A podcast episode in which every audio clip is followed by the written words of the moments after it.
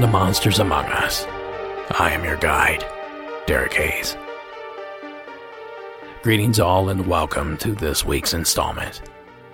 I trust everyone is slowly climbing out of their pandemic hibernation. Now I have a great ride chartered for you this evening. So what do you say we hit the road? Why don't you hop in, strap up, and hold on? This is going to be a white knuckle type of ride.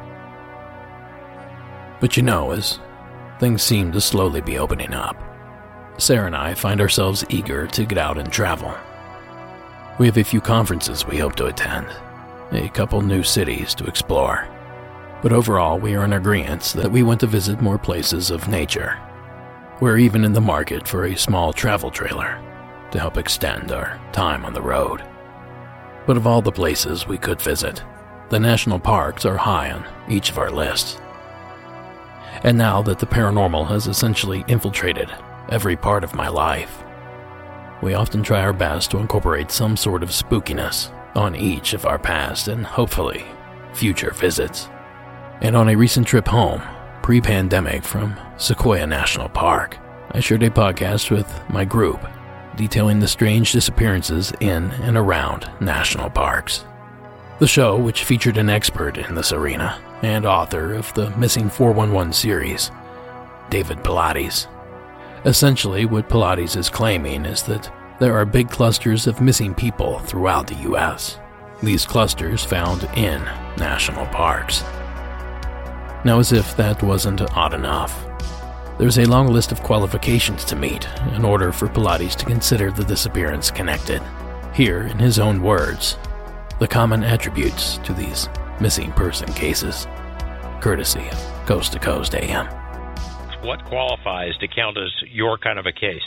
First of all, rural location, no mental illness of the subject or the victim, no water related death or suspicion of drowning, no criminal suspects in the case. One thing we found just in the last year as well is that there's people of extremely high intellect that are disappearing and then there's people with disabilities and very low intellect that are disability that are disappearing. Uh, canines are involved in two different levels. A lot of people disappear with their dog, and there's a lot of people that disappear and they bring canines, tracking dogs, bloodhounds to the scene, and they can never pick up a scent. 99.5% of the time, they can't pick up a scent or they are unwilling to track, or they're afraid. And it's hard to say what of those three it is, but it probably is that there's no scent. And if the victim is found alive, they're either found unconscious or in a semi conscious state, but very rarely do they have all of their wherewithal about them. This one is a big one. The people are missing shoes predominantly, secondarily, clothing. And a couple of last things is that most of these disappearances occur between, say, 2 p.m. and 6 p.m. That's the vast majority. Somehow or another, berries are involved in many of the cases blackberries, huckleberries.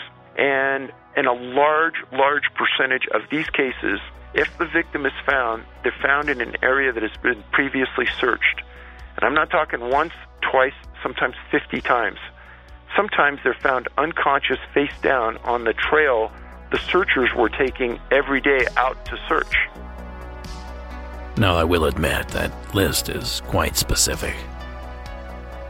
So, obviously, everyone in my vehicle felt a little uneasy about the information I had just shared with them.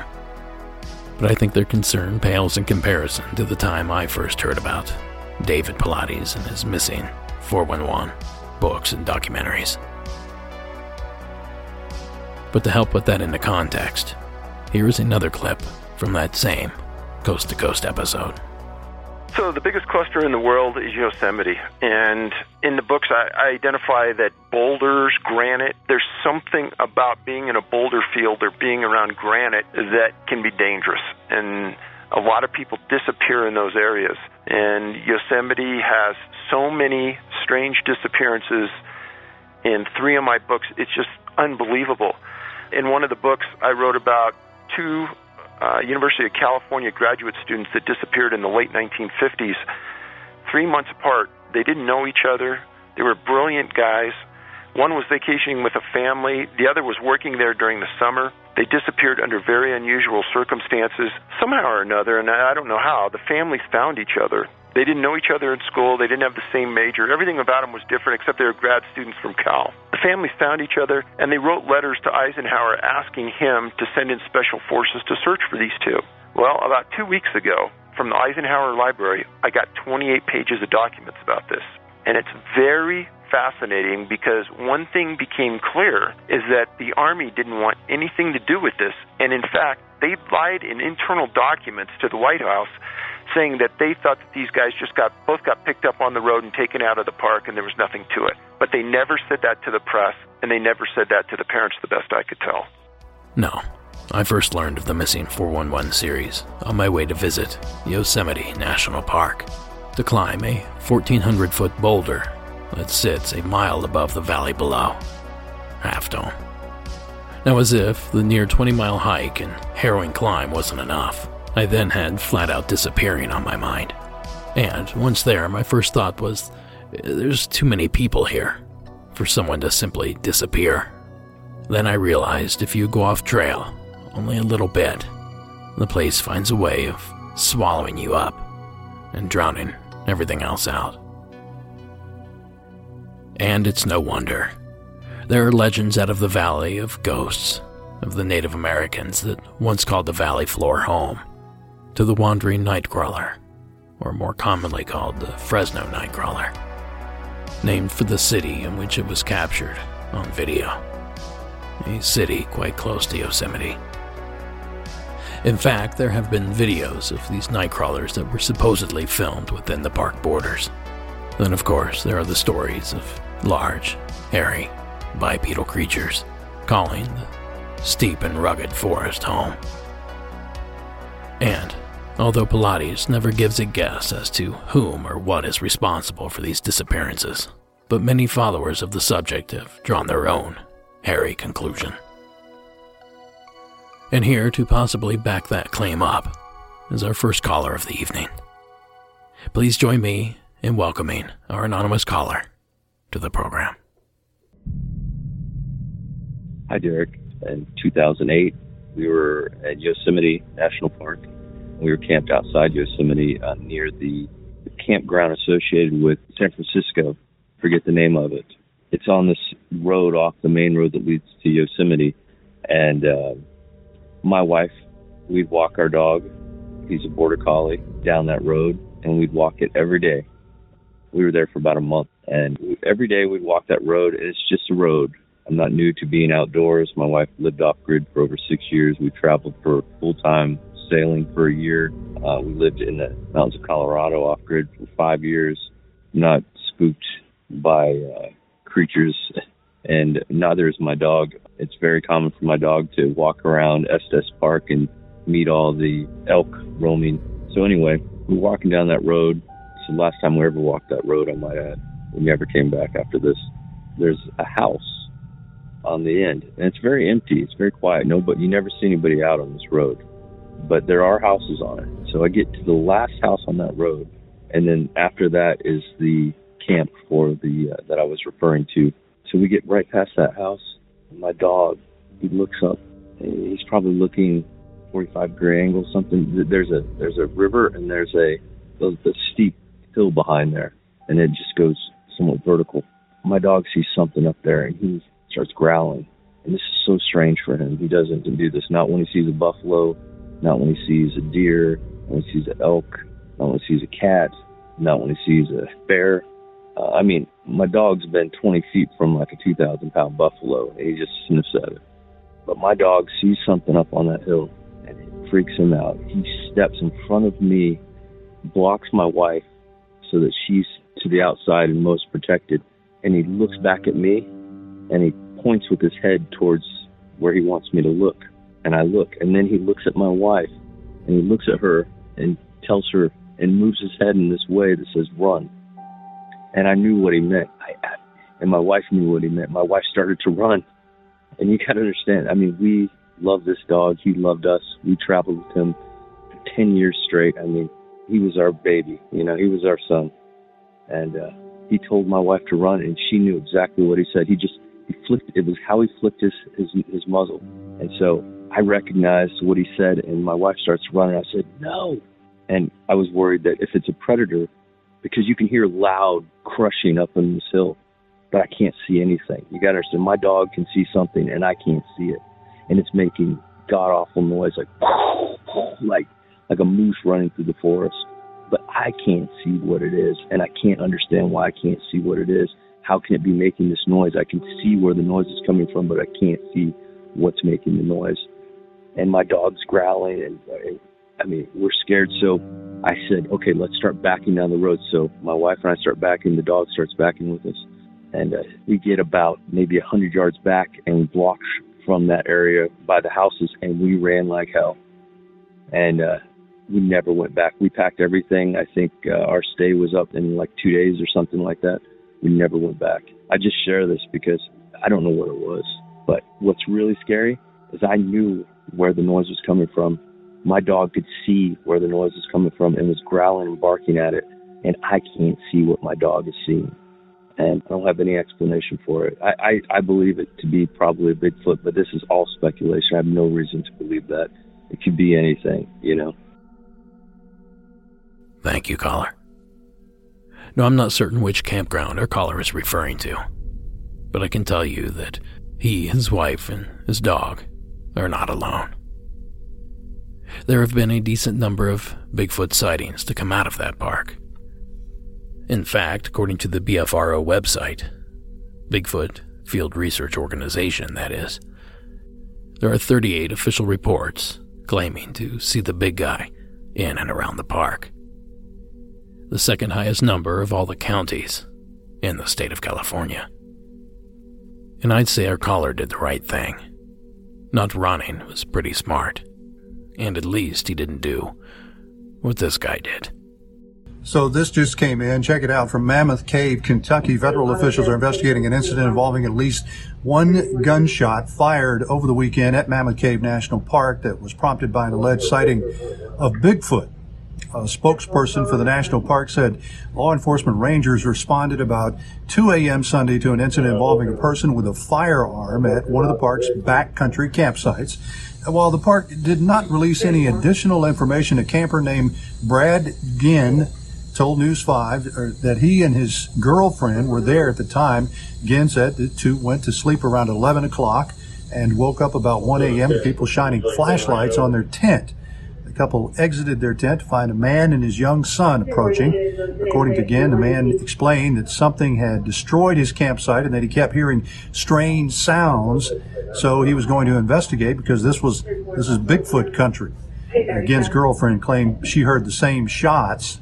Uh, the man reportedly showed the couple his gun and told them they heard gunshots, they should run.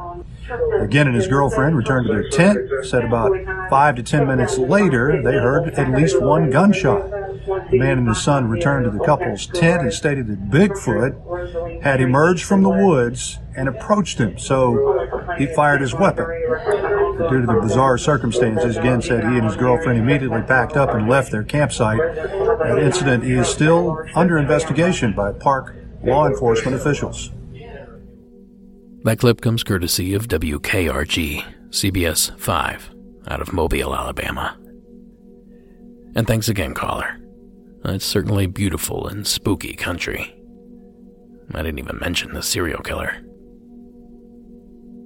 Now, our next entry takes us back to my home state, in a town I used to work in Glass City, Toledo, Ohio. Hey everyone, this is Patty from Toledo. I am calling this time with what I remember to be my first paranormal experience. I was six years old, about five or six, well over 30 years ago, and I was at home. And at the time, uh, we had a pretty big tree in the front yard, and my dad made a swing for me, you know, just two pieces of rope and a piece of wood. And I ran outside to go to that tree. And at the time, the door that we went out of was a side door. So I came out the side door and I turned to my right and I am now directly in front of the tree and running towards the tree. As I'm running towards this tree to go play on my swing, I see a dark figure pop out, playing peekaboo. And I stop dead in my tracks and I scream for my dad. I'm like, Bah! We call him Bah. And he comes running from I don't even know where. My dad was always good for that. He, no matter where he was, if I screamed, there he was. And he comes running over to me and asks me what's wrong. And by this time, the thing had been playing peekaboo with me a couple times, and I was terrified. And I told my dad that there was something behind the tree and it kept looking at me. And I must have been not, not even that far from the tree, maybe like 10 feet from the tree. And it was still doing it. I, I like, I feel like the nerve of it to play peekaboo with me with, with my dad standing right next to me. And I, I told him like, it just did it again. And my dad couldn't see anything. And he takes me by the hand very sweetly and he starts explaining to me that sometimes there are things that we can't understand or we see things that we shouldn't be seeing and that they scare us and that we just need to tell them to go away, to leave you alone. They're not welcome here. And he said, but you have to go see. You have to go look. So he takes me by the hand and we're walking near to this tree to my death, as I think. And there's nothing there. there's nothing there this is broad daylight. Broad daylight. It was probably early in the morning. I was a little kid. I, right, first thing, it was probably a Saturday morning or something, you know, and first thing you do is you get up and go play. And there was nothing there. And I think this was my first encounter with a shadow person. I didn't learn that term until I was much older, like maybe 18 or 19 when I was introduced to Coast to Coast AM. And that was the first time that I had heard that term. I have seen shadow people things pretty much all of my life in broad daylight.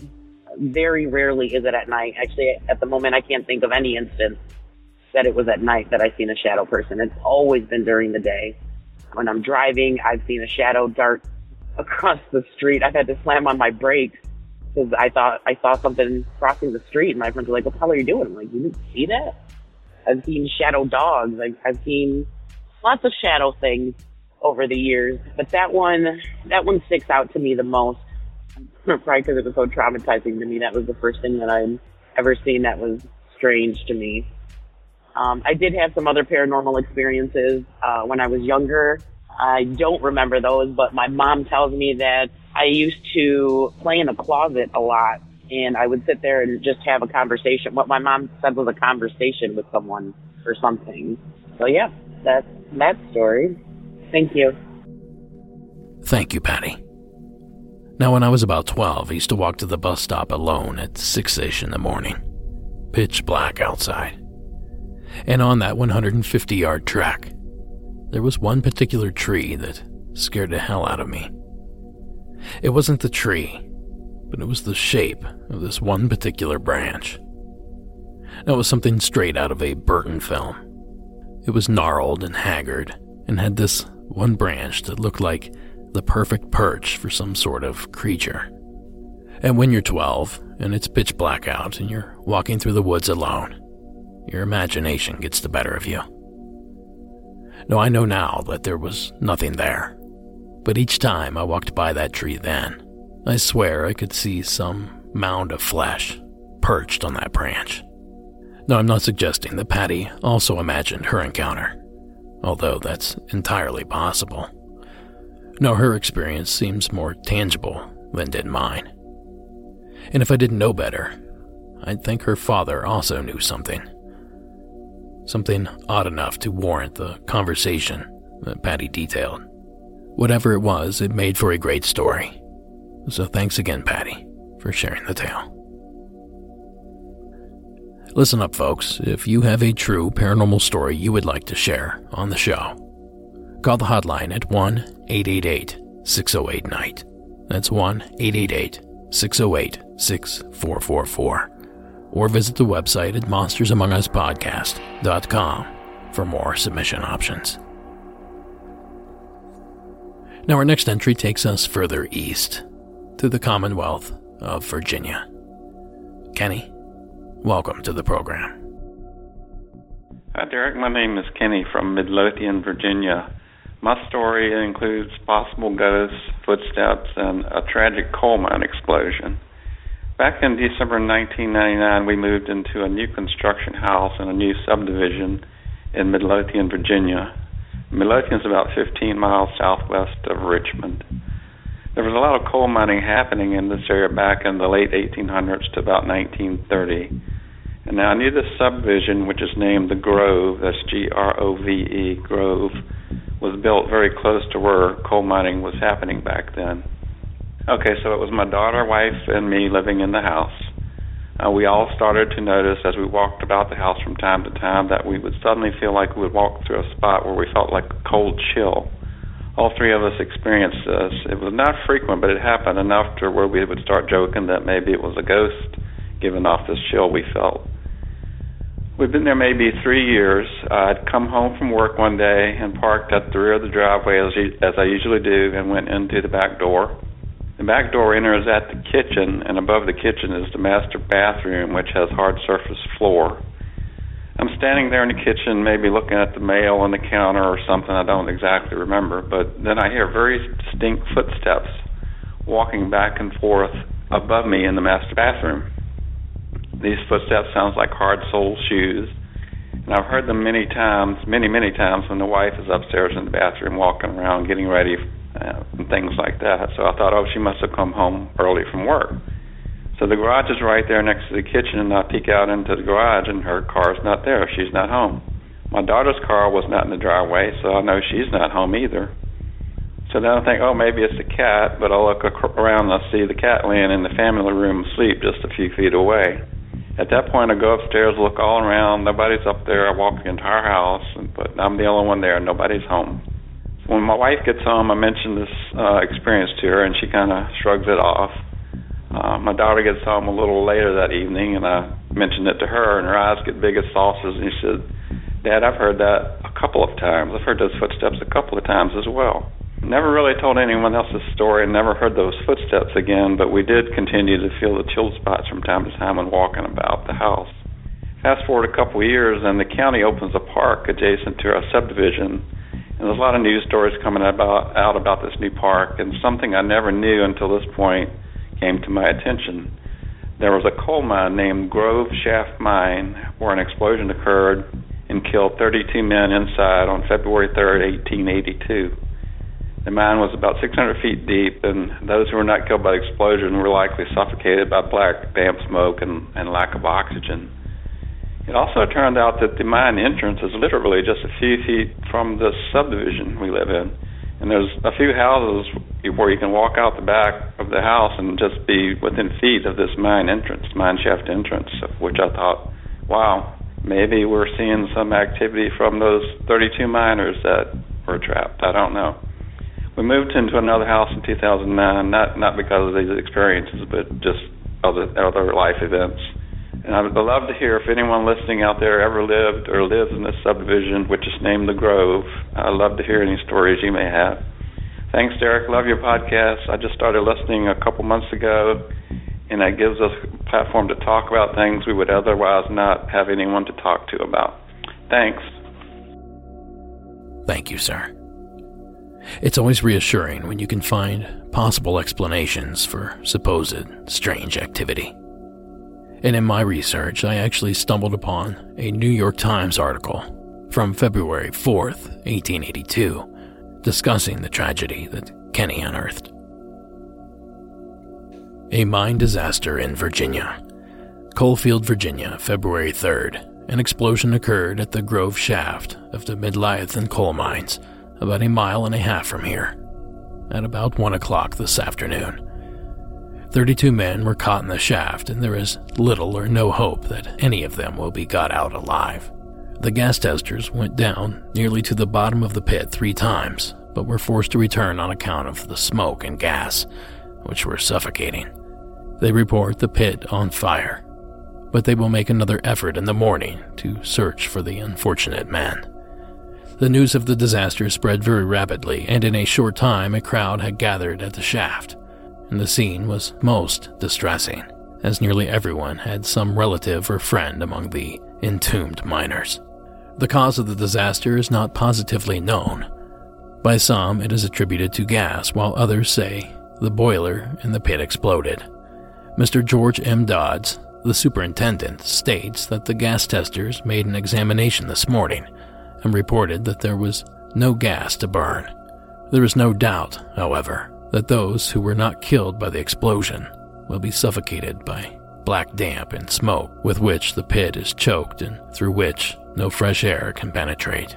The shaft in which the explosion occurred is nearly 600 feet deep, running about three quarters of a mile in a lateral direction. The Midlothian coal mines belong to the estate of the late H. H. Burroughs of New York and cost, about 12 years ago, between $400,000 and $500,000. Now they go on to list the victims' names, and the link is in tonight's show notes if you'd like to honor the men in your own way. And thanks again, Kenny, for taking the time to share that story.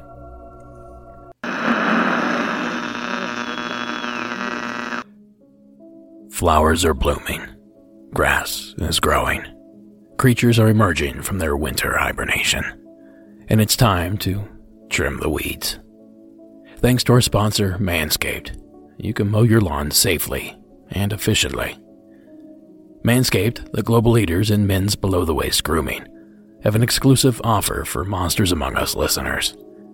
Use code MONSTERS to get 20% off plus free shipping at manscaped.com. Join the other 2 million men who trust Manscaped they're here to make sure you're trimmed and smelling nice. After all, isn't it time for some spring cleaning? Now, as I've mentioned before, I'm a big fan of Manscaped, even before they reached out to sponsor the show. I've been using their lawnmower trimmer for years. They have forever changed the grooming game with their amazing products, and they are here to help you with the above the waist fur as well. There's certainly no need to look or feel like a smelly skunk ape this season. Their Weed Whacker is a nose and ears hair trimmer that provides proprietary skin safe technology to prevent nicks and tugs. So say goodbye to those nose hairs flying in the wind. Now, Manscaped also has formulas to keep you fresh and ready to emerge from your hiding space, like the Crop Preserver, anti chafing ball deodorant, and moisturizer.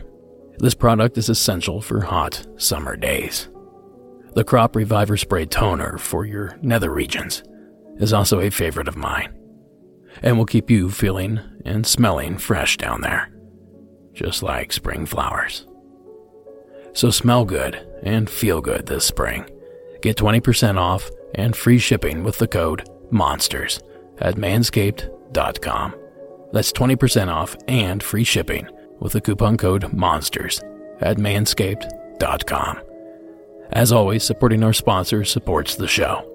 So thank you. And back to the spooky stuff. Nope. Now, real quick before we move on pandemic and safe travel permitting, I'm excited to announce that we will be attending this year's CryptidCon in Lexington, Kentucky, November 20th and 21st. Now, there's more details to come, but hit up the website at cryptidcon.com to get tickets and further info. We're super excited to see you guys this year. Our next entry takes us slightly north, over the border to Pennsylvania, where Noah has an entry he'd like to share. Hey, Derek. My name is Noah. I uh, just recently actually found your podcast, and I love it to death. I used to always listen to talk radio with my dad. So, yeah, I've always been really into the paranormal, and I've even felt like I had a couple experiences. Actually tried to call you about a several separate experience that I had involving I don't know some kind of uh, paranormal entity, but I couldn't even uh, get up the courage to talk about it when I called. But here I am. I have another story. I uh, live in the Pittsburgh area.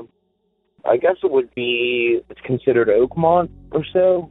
There's a place called 13 Bends and my girlfriend and I, this time last year, it's around Halloween time now, we decided to go We took our little sister with us. We thought it would be a cool experience. Apparently, there was like an orphanage back there. You can like put baby powder on your car, and supposedly, if you drive through at a certain point of the night, you're gonna get uh, handprints on your car and uh, a couple different experiences, stuff like that. And you used to be able to drive through, and they call it 13 bends because there's 13 bends to the road. And last year, though, unbeknownst to us, we went up there to 13 bends, and the road is actually closed off now. It was like a really nice fall night. Gives you a lot of nostalgia when you get out of the car, smell the air, you know, and just a lot of good feelings, at least for me, from being like a kid and stuff, running around, and it's getting to be sweater weather time. And we got there, and I got out of the car see if I could pull the latch to get into the bend area so we could start driving, and it's locked up, and you can't get in anymore like you used to be able to. Maybe this year, I don't know. We're gonna actually go back and try out. But there was like a creek that runs alongside the trail, I was feeling very good and just a lot of positive uh, positivity, a lot of positive vibes from the area. And I was telling my girlfriend, like, get out of the car, like, come check us out, listen to this creek run. It sounds so cool out here. And she ended up getting out of the car. Her little sister stayed in the car. She was terrified just from because it was a dark road. It's uh very scary back there at night, especially if you don't know what's going to be going on, obviously, with all the tales that we were reading on the way there. So yeah, she gets out of the car. I feel so good. I feel, I don't want to say connected to the area, but I feel very good about situation that we're in. I'm like, we should start walking back there. It feels so good.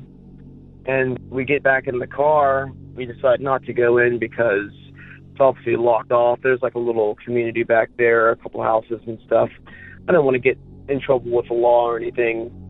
I've been in trouble for trespassing before, and it's not fun. It's not a fun sign. So yeah, we ended up leaving 13 Bends.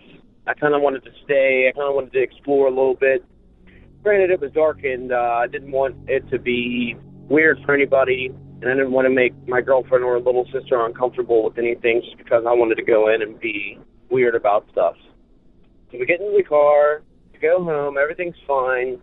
But that night, I started feeling like maybe I was being watched, like there was something with me at all times. I lived with a buddy of mine at the time. I left my girlfriend's house. I went home. I was feeling real paranoid the whole time. I was laying down for bed, like kept picturing all this crazy imagery in my head, uh, things I'm not proud to admit. And I actually ended up falling asleep fine. Well, I started having this nightmare, and I was being chased in this dream by this entity. And uh, the dream was so long ago now, I don't really recall anything about the the creature in my dream. I just remember the point that I woke up. And at one point in the dream, I remember getting cornered and couldn't find where the creature was. But something tapped me on my shoulder, and it was like saying my name. It was like Noah. And I woke up out of my sleep and I felt something that was it was it tapped me on my shoulder and like shook me awake almost said my name and I was like looking back my friend was asleep at the time and just some real weird just real weird vibe from it all.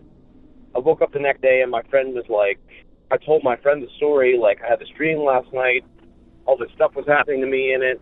We went to 13 Bends, I started having all these weird thoughts and he was like, Oh man, like that's so weird because I woke up just randomly in the middle of the night and I called your name because uh, I don't know. I felt like something was wrong or something like that. Like you were, I don't know if I, I might have been tossing and turning or something like that. Yeah, and then um, I told my girlfriend about it. She actually pra- practices Wiccanry. She uh, did a sort of cleanse for me, and after that, I never had any other issues. But I just thought it was a cool story. Thought I could should reach out to you. Really enjoy the content that you've been creating and I'm so excited that I just found you because I have so much to listen to now. Thanks for all that you do. Hope you enjoy the story. I look forward to hearing a little bit about it from you and seeing what you have to think about it. Have a great day. Thanks, Noah. Both Kenny and Noah's entries have reminded me it's time to start thinking about the next round of hometown legend entries. So if you have one, give us a call or send us a recording but be sure to say the words hometown legends early in the call so I can pluck it from the bank of entries. Now, up next, we hear from Stony in a creepy little story about, well, I'll let him tell it. Stony, the mic is yours. Good evening, Derek, and everyone else associated in listening to Monsters Among Us. My name is Stony Sills. I am a now retired paranormal investigator. I'm 28, and this story takes place about 11 years ago in the town I was from called Oak City, North Carolina. Very small place, probably less than 400 people in the census, I don't really know. Anyway, we had an elderly neighbor, and she had a granddaughter that was coming from a hard situation. And uh, during this particular summer, my brother and I would go hang out with her, and vice versa. Mind you, this is uh, kind of when YouTube was still in its infancy, and the whole, cool thing to do after school was you listen to what your classmates suggested, and you watch it with your other friends, and so on. So that's kind of what we did this day. But um, for this instance, like she had a friend of hers over from where she was from, and uh, being the young guy I was, I didn't want to make a fool of myself in front of some cute girl, you know. And yeah, that's kind of exactly what happened, inevitably. So we're in like the back side of our house where it's like a kitchen living room arrangement. And uh, the computer's in the corner. She had two chairs, one for herself and her friend, and I'm like kind of over their shoulders looking at the monitor. My brother's behind me somewhere. I don't really paying too much attention to him at the moment, uh, obviously. But um, as I'm like watching something, like a flash of red comes out of the corner of my eye, and I'm like, okay, and I turn my head and look, and it's my brother. And I'll get to why this is weird in a minute, but like I didn't think it was weird that he was wearing a uh, red shirt, but it was like a the Misfits band shirt where it's like the Crimson Ghost uh, skull with like a cape on. You know, it's like a front and back print that wraps all around, whatever but a very unmistakable shirt, and he had some jeans on and you know brown shoes. And uh, he was doing this really strange hop with his arms to his side and his like fingers flushed outward, like down the hallway, like trying to be sneaky but like funny about it at the same time. So I'm like, well, that's weird. So uh, they had this strange hallway also where it was like kind of like half parallel, and like you'd round a corner and go straight down the other side of the hall, whatever. So I follow him down. He he curves the other way, goes down the front side. I follow him right behind him, and then he's gone like to the front master bedroom, which was Madison's room. And uh, so I'm thinking, okay, he's you know probably in there like messing around with like some of her stuff, like teens would. So I uh, go look for him, and he's not there. Not under the bed, behind the door. Didn't bolt out a window, you know, even though that would be unlikely. So I'm baffled and kind of scared at this point. Like, what the hell's happening? So I, you know, didn't really know what to say, and I walked back in there because I know they would be like, "Where'd Stony go?" You know. Anyway, I come back with my tail between my legs, and she's looking at me. I'm like, I just tried to follow, you know, Dylan down the hallway, and she has this strange look, and like, what are you talking about? Like, you know, Dylan's right there and points to the back door where he was looking out the whole time. And this is where it's it's so weird to me. He was actually wearing a white shirt that day. So for some reason in the heat of the moment where he was wearing an entirely different shirt, I thought nothing of it, but I just knew I instinctively had to like follow him. And I was like, holy shit, this is beyond me right now. I didn't know what to say, and like her friend was like kind of like confused. I'm like, oh, this is not good at all. And then her grandmother on the couch watching TV across the way, you know, turns to us and say, "Oh, you just saw my husband. He died of lung cancer complications or whatever, like in that front room many years ago." And I kind of just froze. I didn't know what to do or say. And we all kind of had that same look on our face, but she was like, kind of, okay, that's just, you know, I guess his way of fooling around or making his presence known. But, um, yeah, to say the least, like, her friend was weirded out and left soon after that, and we did too. And my friend Madison, like, probably chain smoke out of nervousness, but yeah, that was uh the first encounter that really cemented me at a early age to go after this stuff. Doppelgangers are strange, and I don't know if it was a bad omen or not, but I figured I'd let y'all know about this story. Anyway, love the show. Y'all have a really amazing thing going, and I'll call back with another one. Thanks. Thank you, Stony. You know, it's been a spell since we shared a doppelganger story. If that is, in fact, what this was. And what's with the sneaky movements? No matter what it is, where was it sneaking to or from? Now, if you're mimicking somebody, why feel the need to be sneaky? I guess you could say the detail about it sneaking makes me nervous. But this isn't a subject I know a ton about. But I will say this. If you can, Stony, find out what the deceased grandfather looked like as a younger man. Then compare to your brother at the same age. Who's taking bets on how closely they resemble one another? Thank you again, sir, for sharing your entry. Now, before we load the next call into the hopper, don't forget to pick up your Monsters Among Us merchandise.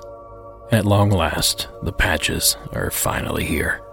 There's two separate designs, so pick and choose, or grab one of each. But they're in the shop and ready to go. Go to monstersamonguspodcast.com forward slash shop, or click on the shop tab.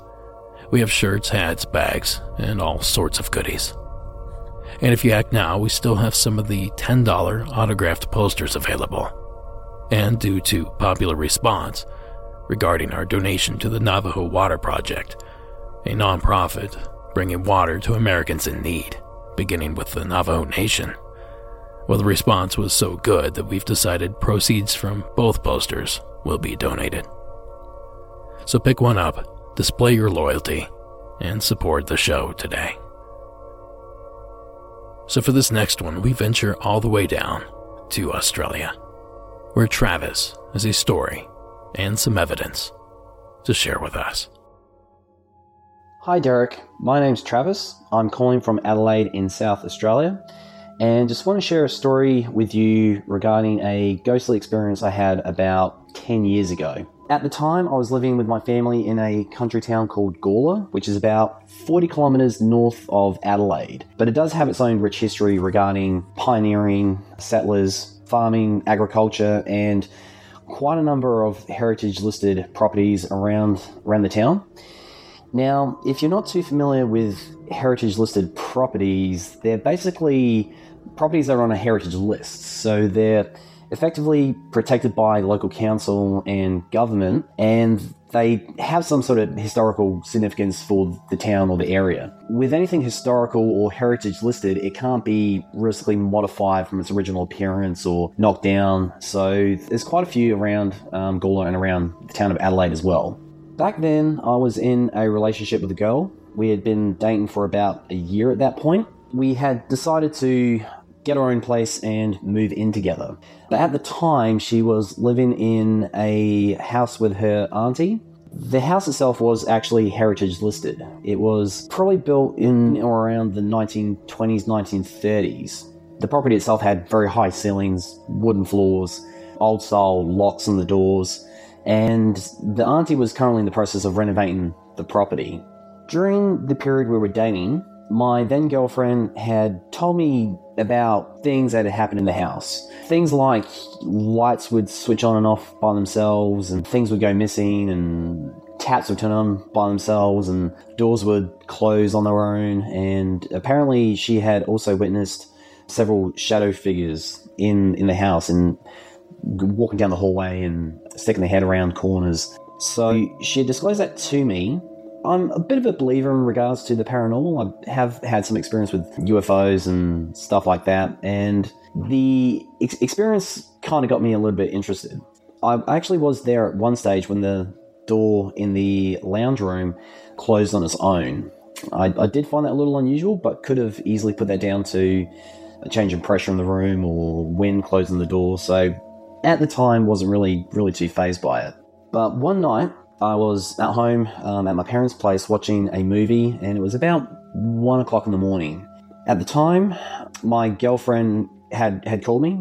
She was telling me how she was asleep and suddenly woke up um, with the sound of footsteps walking down down the hallway. And like I said, the, the floors were wooden, so they were making very distinct noises down the hallway, which had woken her up. She was quite frantic when she rang, so she wanted me to come down and, uh, and pick her up so she could stay at my parents' place for the night. So got there pretty quickly, did a bit of a check around around the house to make sure no one was on the property and to make sure no one had tried to break in. And from what I could tell, everything was okay. But, but it did spook her enough that she didn't want to stay there anymore for the rest of the night.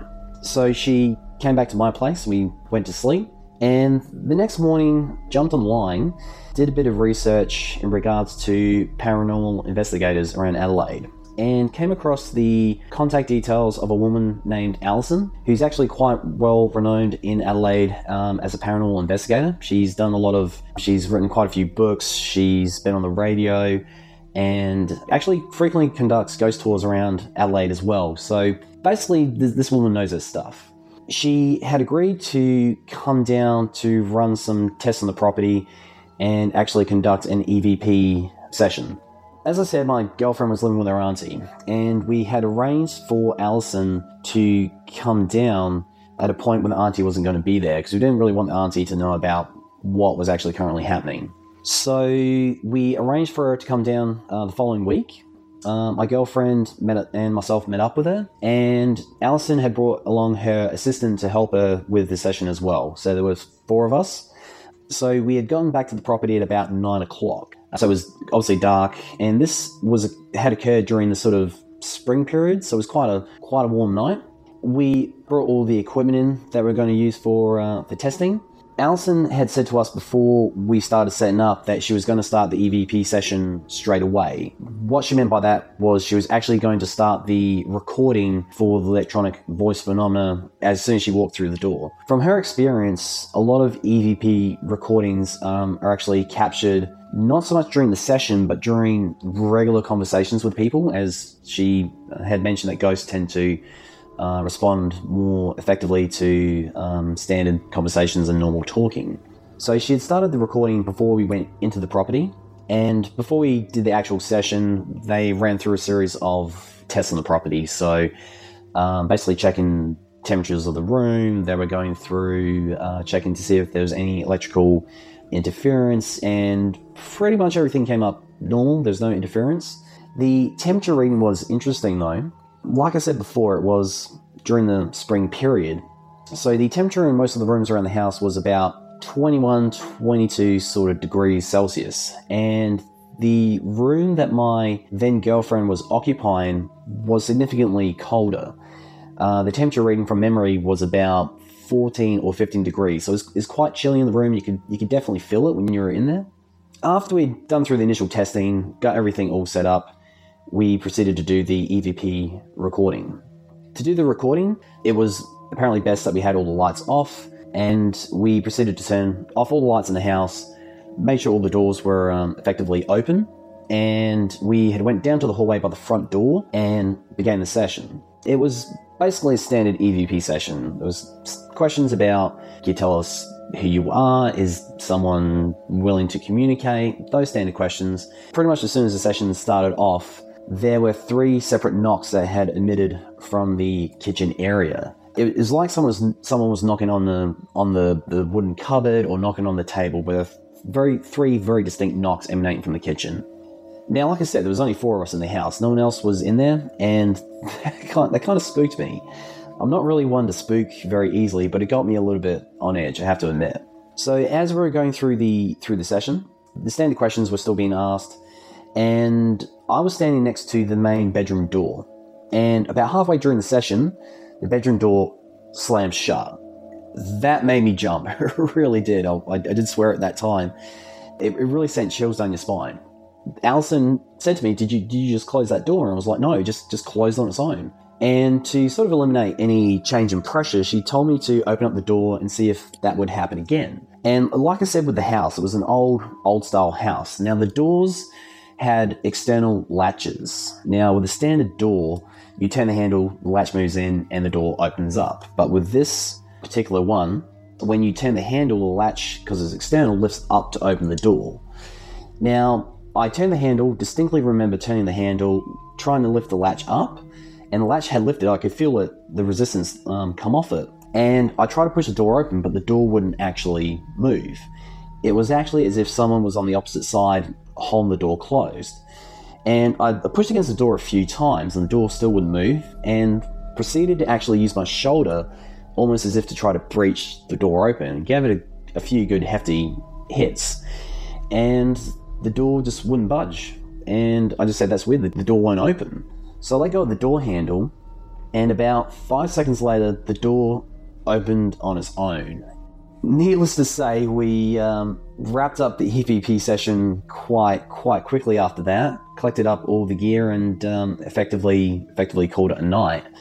We parted ways, and my girlfriend then girlfriend came back to stay with me for the remaining few weeks. Now, needless to say, neither of us really slept too well that night. The following morning, Allison, the paranormal investigator, had rang back to tell us that she had actually uh, discovered some actual recordings from the EVP session. Needless to say, it was quite an unusual experience. So, yeah, look, I'd love to hear your opinion on the situation, the subject. Apart from that, thank you very much for your time. Really love the podcast. Keep up the great work. Bye. Thank you, Travis. Before I share the EVPs Travis sent in, I wanted to quickly update everyone regarding last week's story about the Mantis Man figure in a photograph. Well, luckily for us, Rick was listening.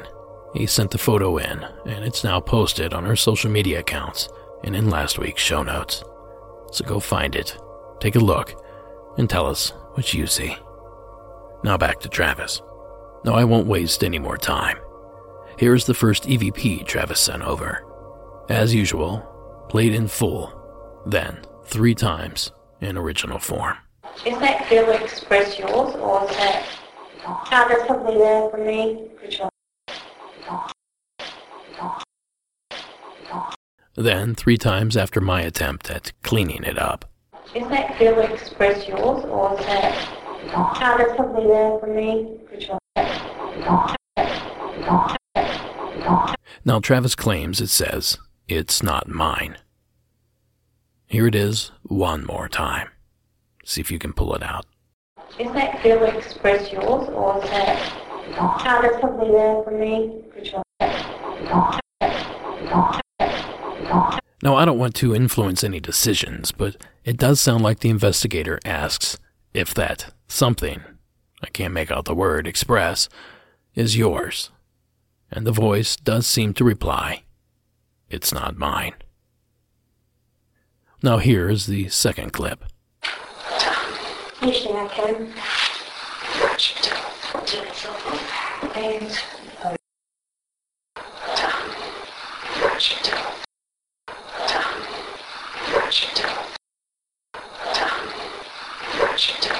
and cleaned up. Now, although he didn't mention it, I can hear the voice a second time in that clip. I believe it's saying, Tell me. So I included it in both the original and the enhanced versions. Usually I can. And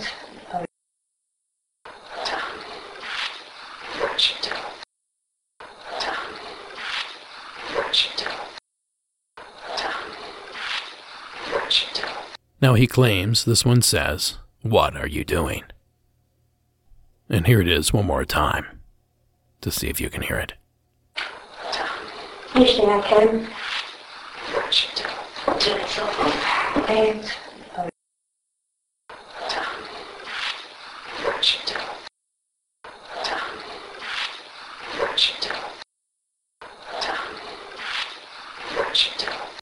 Now, I don't know about you, but the tell me certainly goes in line with what are you doing? I cut the middle part out in the replay so you can hear the full sentence together.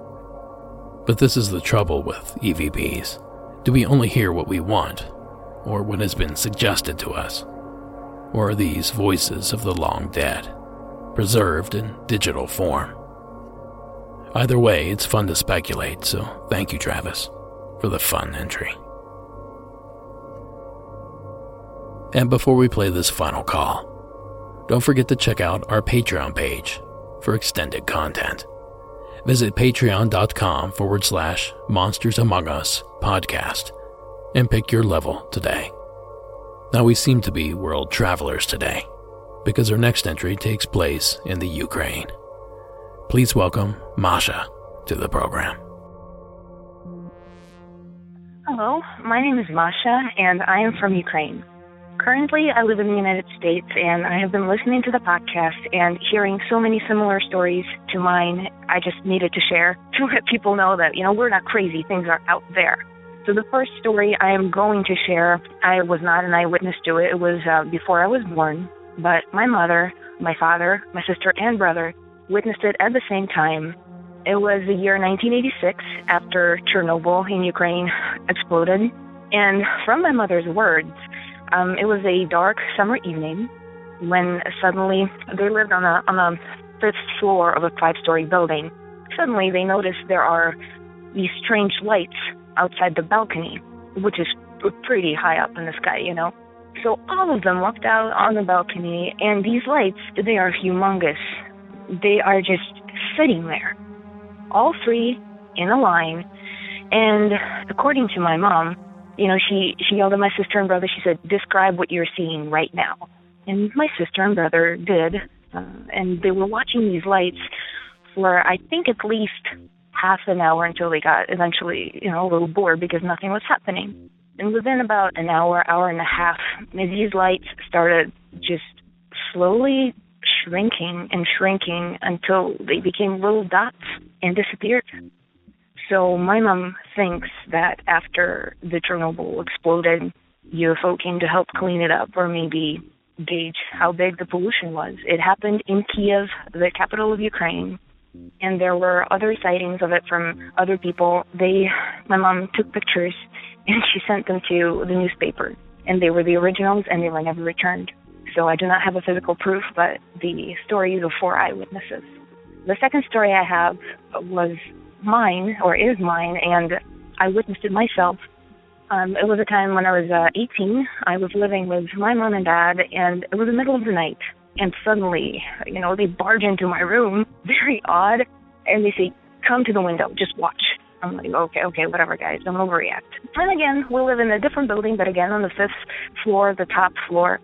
And as soon as I walk up to the window, I just know where to look. I don't know how to explain it. I just know my eyesight is going there. And every time I'm trying to explain what it was, it's it was not like a star. It didn't sit in the sky. You know, it was just sitting there like it was pinned like a black hole. You know, but it was shimmering and it was tiny. It was the size of a star, but it was shimmering. It didn't release a glow like stars have. They didn't have this fuzzy, soft glow but it was shimmering, all all of the colors. And we looked at it for just a couple of seconds until all of a sudden this thing goes in a zigzag, zoom, zoom, zoom, zoom across the sky and disappears.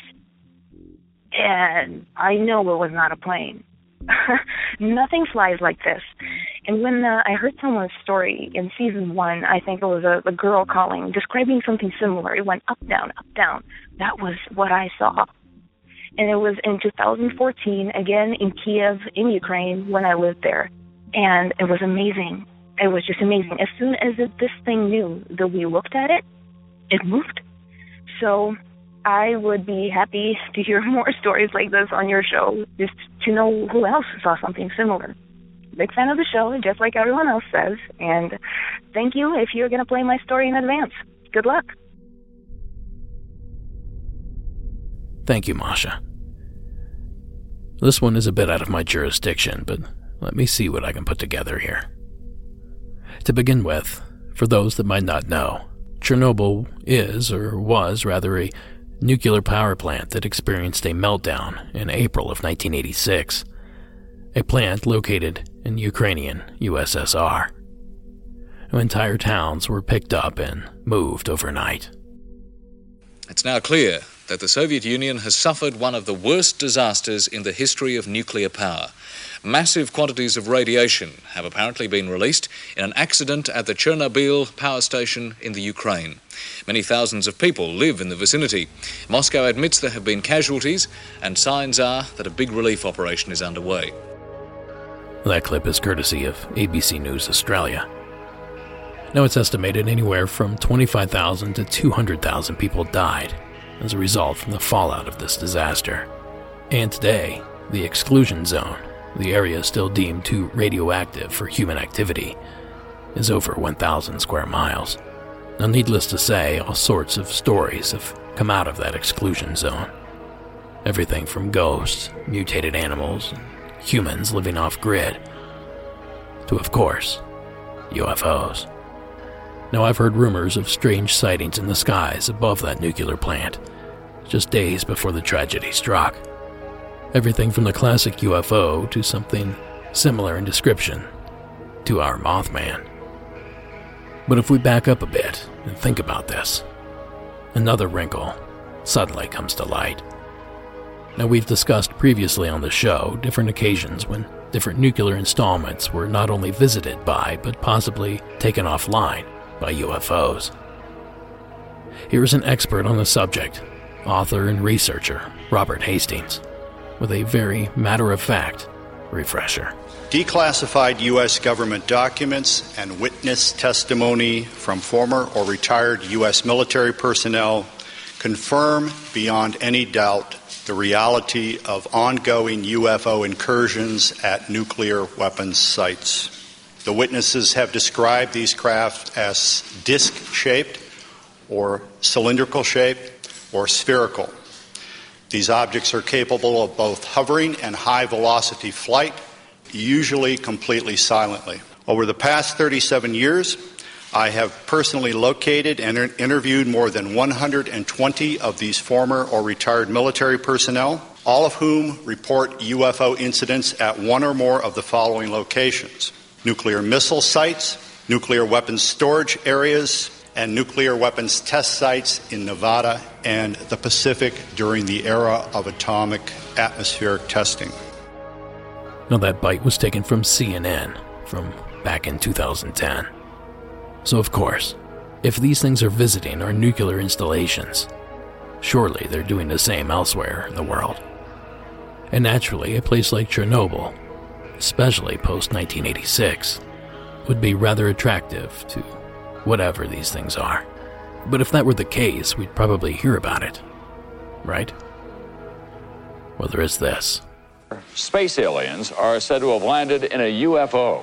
The nightly news program Vremya broadcast a report from central Russia and an interview with a boy who spoke of being scared when he saw the UFO and the creature who stepped from it, describing it as being 10 feet tall with no head or shoulders, no nose, three eyes.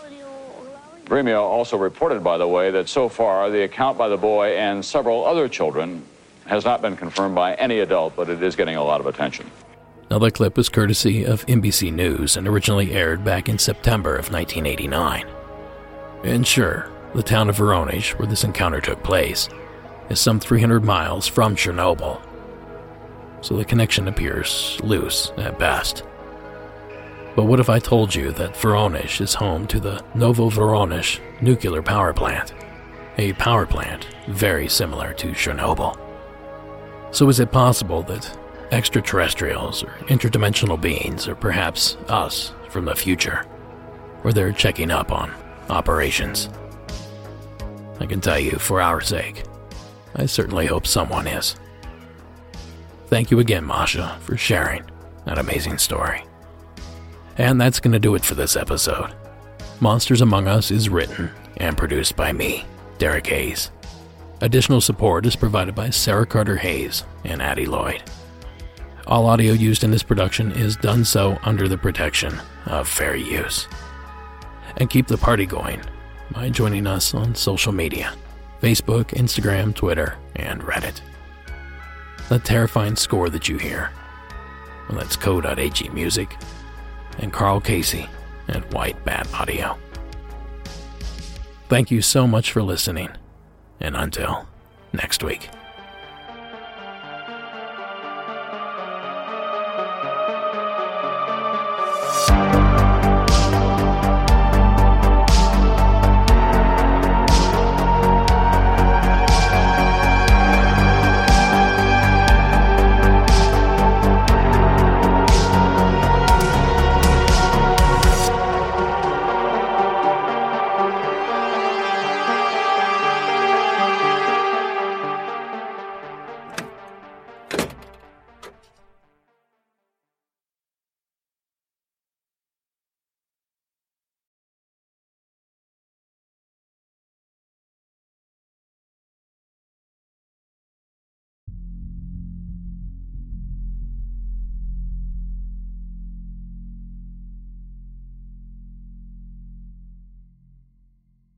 Oh, good. You're still here. Now, a huge thanks to all those that shared the show last week. And here's your second chance to those that haven't yet. And also, here's tonight's bonus entry. All the way from Catherine in Washington State. Hi, this is Catherine from Tacoma, Washington. First, I just want to say thank you for everything you do on this podcast. This is a story from three or four years ago. I was coming out of a CPR class in the morning with my friend, and we were in his car, and we decided to drive down to Titlow, which is this little place on the water um, on the Puget Sound in Tacoma. And we're sitting in his car, and it was really stormy, kind of windy out. There was a wedding going on in this building next to us. So there were people around, but everyone was kind of inside or wearing heavy coats and walking. And we're sitting there for a while because we didn't want to take a walk while still storming out. And mid conversation, I don't even remember what we were talking about. My friend goes, oh my gosh, that dog is huge. Look at that dog across the way. And we look across this field, and probably, I would say, maybe a hundred, you know, yards in front of us, there's this huge black dog, and it looks almost like a bear and a wolf combined into one. And the black dog is following a woman wearing like a basic black jacket walking a little kind of white and brown dog on a leash. And so my friend and I are staring at this dog because it's the biggest dog we've ever seen. It's really shaggy, its head's kind of hanging low as it walks, and it's not on a leash or anything. And these three come walking down kind of towards us along the building where there's a wedding going on. Again, everyone's inside because it's not very good weather out. Occasionally someone will come out for like a smoke or something. And they're walking by and all of a sudden they go behind this little shed out in front of the building where the wedding's going on and they walk between the shed and the building. And there's nowhere to go that we couldn't see from our car on either side of the shed and the, again the building is right behind it so there's no way that they could have gone anywhere. And we we're, we go well where'd they go?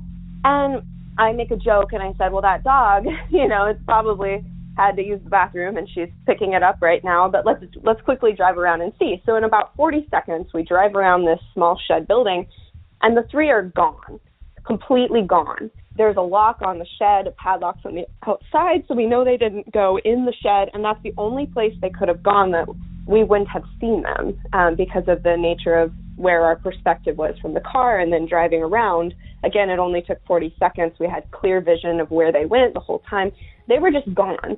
So we're still baffled by this. I've heard other stories now because I looked it up about black dogs. This dog didn't seem menacing. It didn't seem evil. It was just this huge dog that came up like past the woman's waist, its back, you know, walking behind this woman and this other little dog that looked very casual. They looked modern. I mean, again, their her clothes didn't tell a lot about her, but again, the little dog's on a leash, so they have to be pretty modern. I don't know and they just are gone. They disappeared. And, you know, we both saw this. We both had the same experience, and we have no conclusion. We, we have no idea what happened. This is an area I've been going here since I was four years old. I mean, there were other people around. It wasn't like a dark and scary night. It was just really strange. So if you've heard anything about this, I would love to know more about, you know, the black dog, but not not a dog man in any way. It just looked like this giant bear wolf in a way. So thank you again. I appreciate the show. Have a great day. Thank you, Catherine. You know, something about this story reminds me of an obscure legend from the mountains of Connecticut the Black Dog of Meriden. Local legend has it that death has coincided with the appearance of an enchanted animal, the legendary Black Dog of West Peak. The canine is described as a friendly, nondescript spaniel type dog with two supernatural qualities. He barks without making a sound and leaves no paw print, even in the snows of winter. And, according to the legend, that if you see the dog once, it is for joy. The second time one sees the dog, it is for sorrow. If you see the dog the third time, you die. Now, that clip was courtesy of WTNH, Action 8 News. And from the sounds of things, Catherine, you'd better keep your eyes open. On second thought, maybe you should keep them closed.